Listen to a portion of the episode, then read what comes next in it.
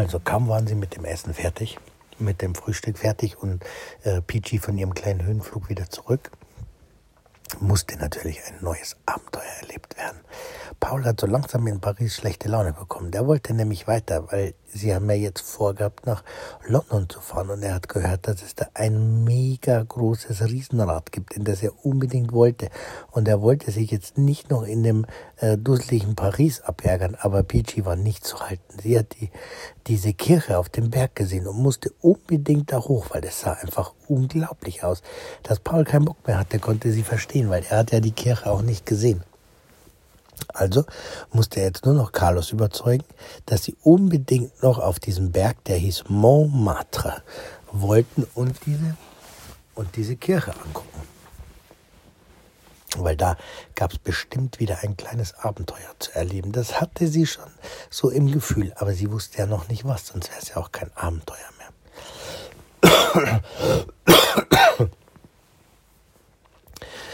Und ähm, dann ist also äh, Peachy bei Carlos auf der Schulter gelandet und hat gesagt, Carlos, also hör mal zu, wir kommen ja wahrscheinlich nicht nochmal nach Paris auf unserer Weltreise. Und ich finde schon, dass wir die drei größten Sehenswürdigkeiten abgehandelt haben sollten. Das ist zum ersten der Louvre, zum zweiten der Eiffelturm und zum dritten Sacré-Cœur auf Montmartre. Also, findest du auch?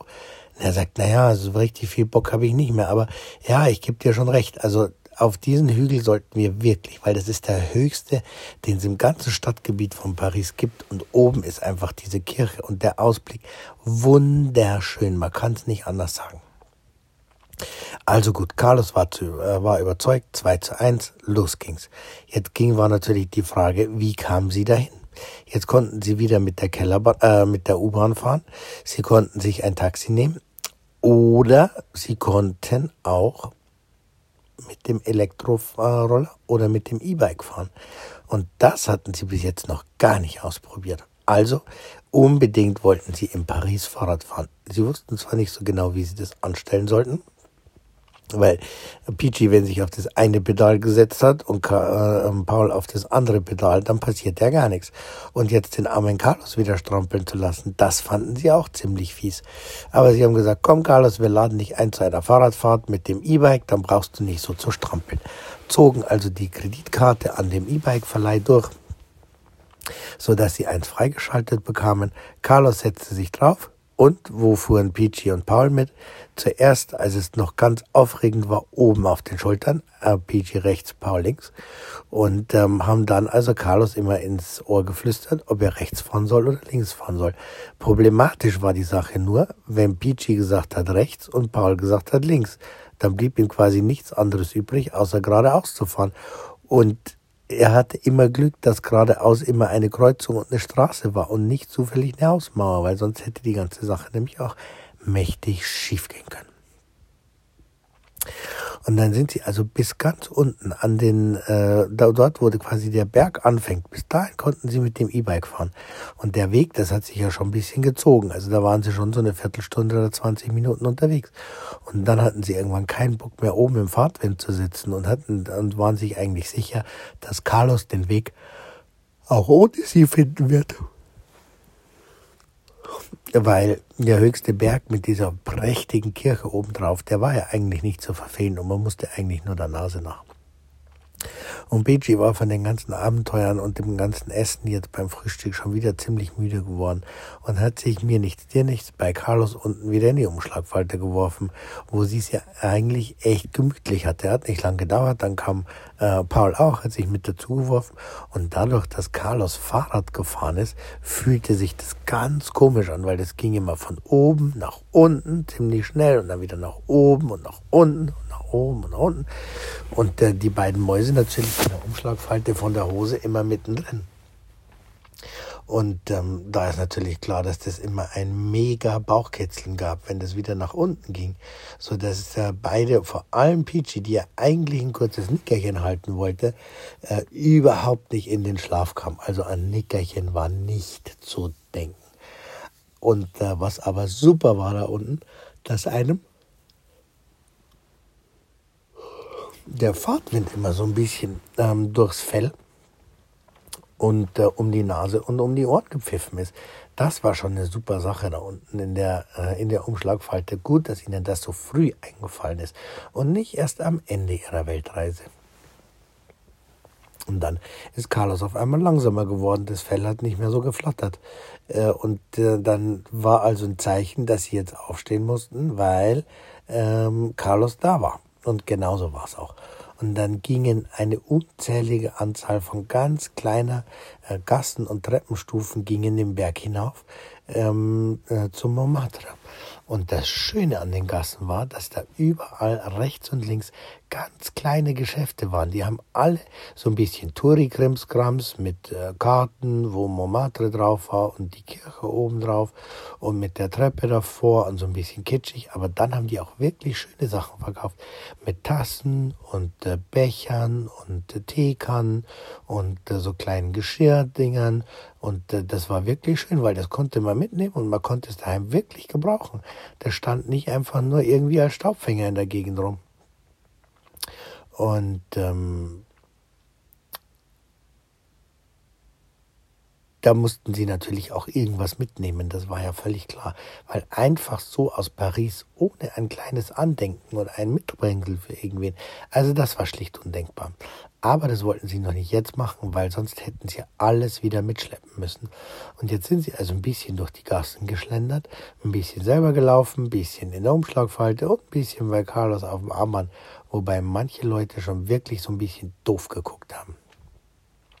Und letztlich hat Carlos alle drei wieder mal den Berg hochgeschleppt und oben gab es einen Künstlermarkt.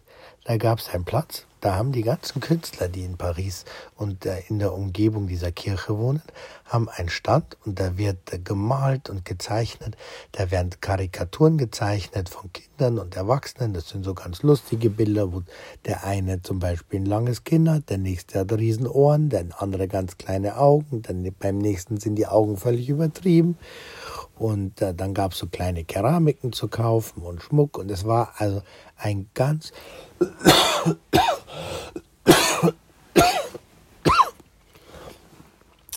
ganz fröhliches und heiteres Treiben auf diesem Markt. Und äh, dann sind natürlich Peachy und Paul direkt wieder aus der Umschlagfalte nach oben gekrochen gekommen, weil sie wollten ja auch was sehen. Und ähm, dann haben sie gesagt, also pass auf, wir brauchen unbedingt so ein Karikaturenbild von uns allen dreien. Und dann hat Carlos gesagt, wie soll das denn gehen, wenn ich mich da hinsetze? Der braucht ja bestimmt eine Viertelstunde, bis ihr uns gemalt habt. Und ihr auf meiner Schulter sitzt, dann äh, die Leute, die sehen uns, die laufen ja kreischend davon. Und dann äh, sagt Peachy, das macht doch nichts, sie können doch ruhig davonlaufen. Dann haben wir wenigstens mehr Platz auf dem Markt und können in Ruhe gucken. Naja, sagt Carlos, das ist vielleicht nicht so eine gute Idee. Aber Peachy hat da nicht aufgegeben und hat darauf bestanden, hat gesagt, pass auf, wenn wir hier oben sind, dann will ich mit uns allen dreien ein, äh, so eine Postkarte haben mit der Kirche von uns im Hintergrund. Und Carlos, der ja auch kein Französisch sprach, hat jetzt irgendwie versucht,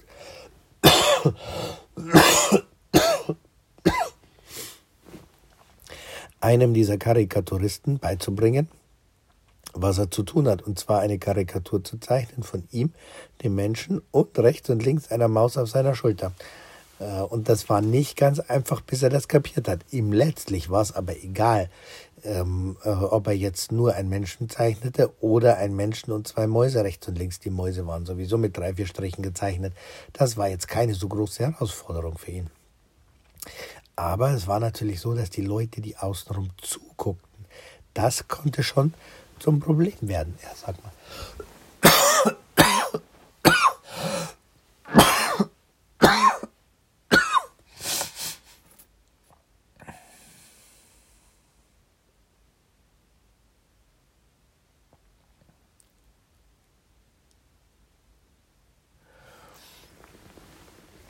Aber sie haben sich dann entschlossen, es einfach auszuprobieren. Carlos hat sich also auf den Stuhl gesetzt. Als erstes nahm Peachy in der Sonne Platz, als zweites Paul im Schatten auf der anderen Seite. Haben sie sich gemütlich ge ge gemacht, haben sich bei Carlos am Hals angelehnt und haben gewartet, bis der ähm, Karikaturist fertig war. Und die Leute, die haben schon ein bisschen doof geguckt, aber dadurch, dass Peachy und Paul sich so ganz ruhig gehalten haben und dann nämlich noch schnell ein Nickerchen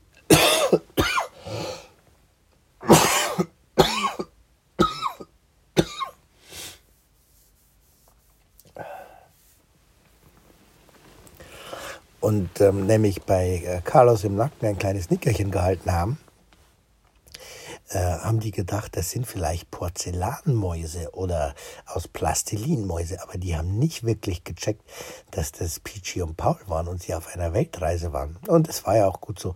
So konnten Peachy und Paul noch ein kleines Nickerchen halten. Der Karikaturist, der hatte absolute Stille und Carlos war gespannt, wie das Bild äh, werden würde.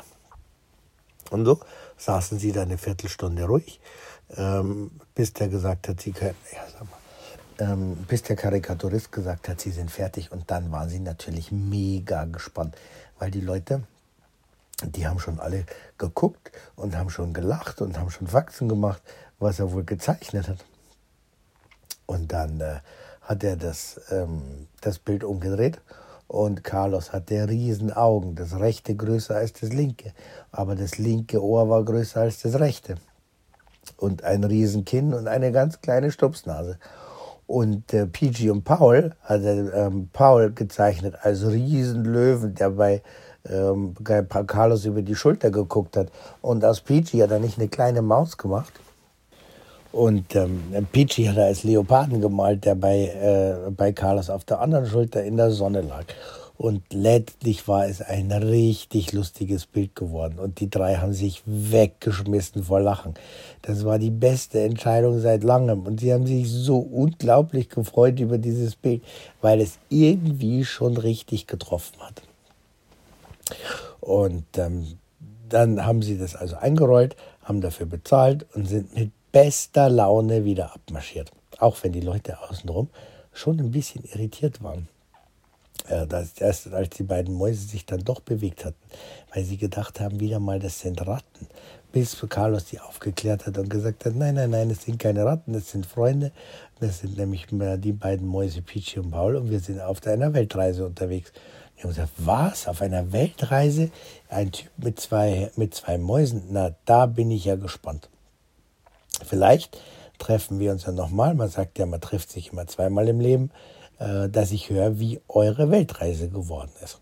Und von da aus sind sie dann schnurstracks zu dieser wunderschönen Kirche mit oben diesen Kuppeln äh, gegangen. Und Peachy, die hat es schon im Blut. Die hat gerochen, dass in der Kirche wieder mal ein Abenteuer warten würde. Und wie dieses Abenteuer aussieht, das erfahrt ihr in der nächsten Folge.